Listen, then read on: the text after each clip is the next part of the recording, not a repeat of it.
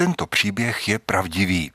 Předposlední den roku se nám ohlásil zahradník, se kterým jsme byli domluveni, že odstraní obrovitou nebezpečnou jabloň, napadenou jmelím natolik, že schnoucí větve hrozily při nárazovém větru poničit ploty a střechu hospodářského stavení.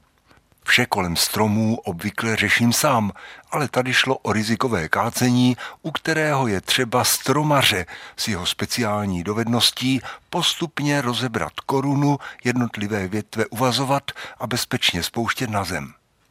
Byl krásný slunečný den, výjimečné bezvětří. Zahradník v horolezecké výstroji, vysoko nad námi, vyzbrojen ruční i motorovou pilou, pracoval hlavou, takže všechno dělal správně.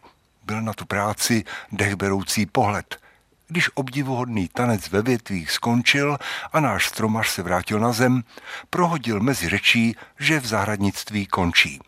Musí uživit rodinu, takže místo stromů bude sázet elektrické panely.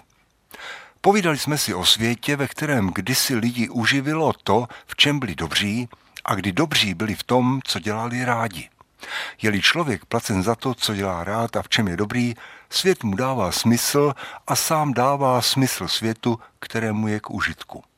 Budoucí montér panelů nám například popsal, jak v lokalitě, kde stromy mají ke spodní vodě daleko, tvarovat koruny vysokokmenů.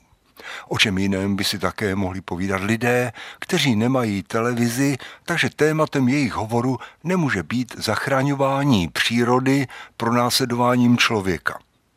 Ujistili jsme se, že důvodem, proč se zahradník rekvalifikuje na montéra, určitě není fascinace dekarbonizací a děs z uhlíkové stopy.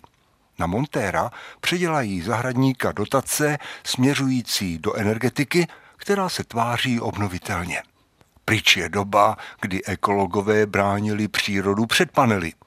Dnes jsou to panely, které přírodě spěchají na pomoc.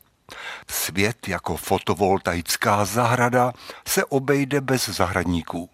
Potřebuje montéry, co se nebojí lozit po střechách.